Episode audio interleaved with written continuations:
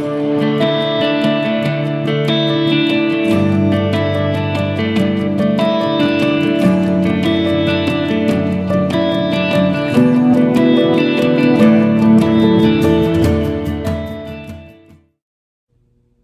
everybody, this is Clint Louie, and I'm coming to us with five minutes from friendship. Thank you for being with me as we are considering the 12 disciples of the Lord Jesus Christ.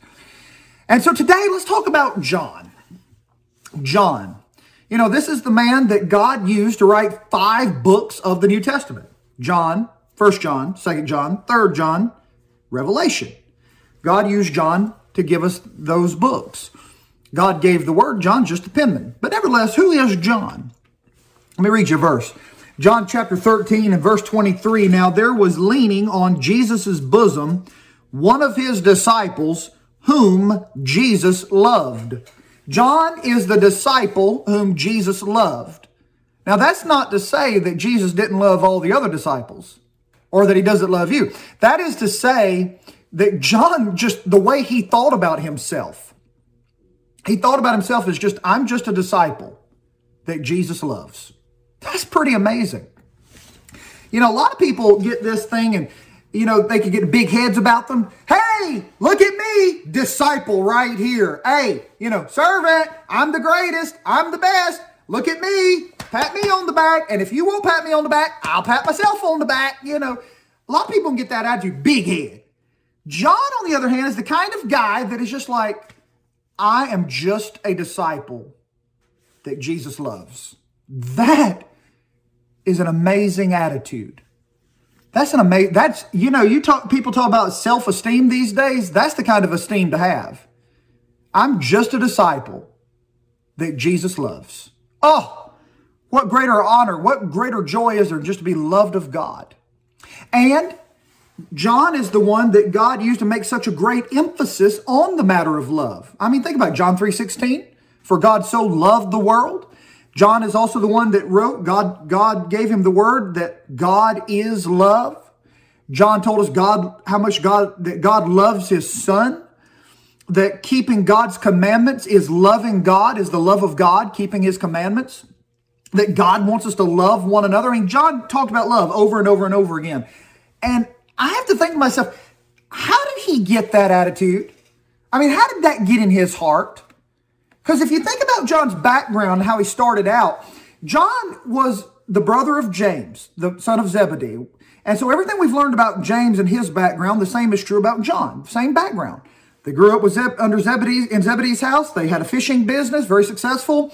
He was nicknamed, along with James by the Lord, he was nicknamed Boanerges, which means sons of thunder telling us that just like James was a man full of fire, zeal, and passion, so was John. And just like James wanted to call down fire from heaven, so did John. But how did that fire become a fire of love burning in John's heart? Well, here's the secret John had a very unusual desire. John sought with everything in him to be close to Jesus. Close to Jesus. Not just not just walk with him and talk with, but I mean to be close to Jesus. That brings me back to the verse that we read a second ago that there was leaning on Jesus' bosom one of his disciples, whom Jesus loved. John is the guy sitting at the table at the Lord's Supper. He's sitting at the table next to Jesus, and he's not just sitting beside of the Lord, he's got his head leaning on the bosom of Jesus. He's done placed his head right up against the breast of Jesus. He, this is a man that sought to be close.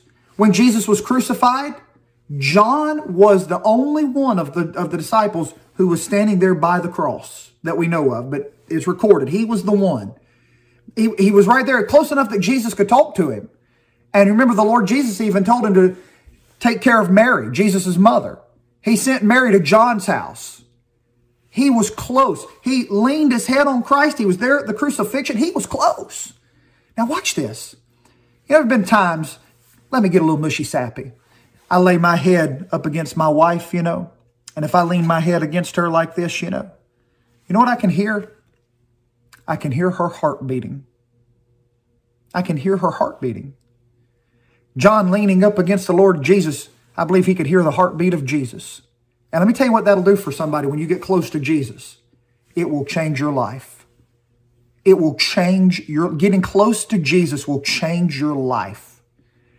And the love of God is just oozing all over and getting all into John, filling his heart. And so this son of thunder, this fiery, zealous man, I don't believe he lost that zeal, but that zeal is burning, it's a zealous love, burning with love one for another. And he's just pouring it out. That's John. Can I say to you, getting close to Jesus will change our lives. Are you, are you, are you close to Jesus?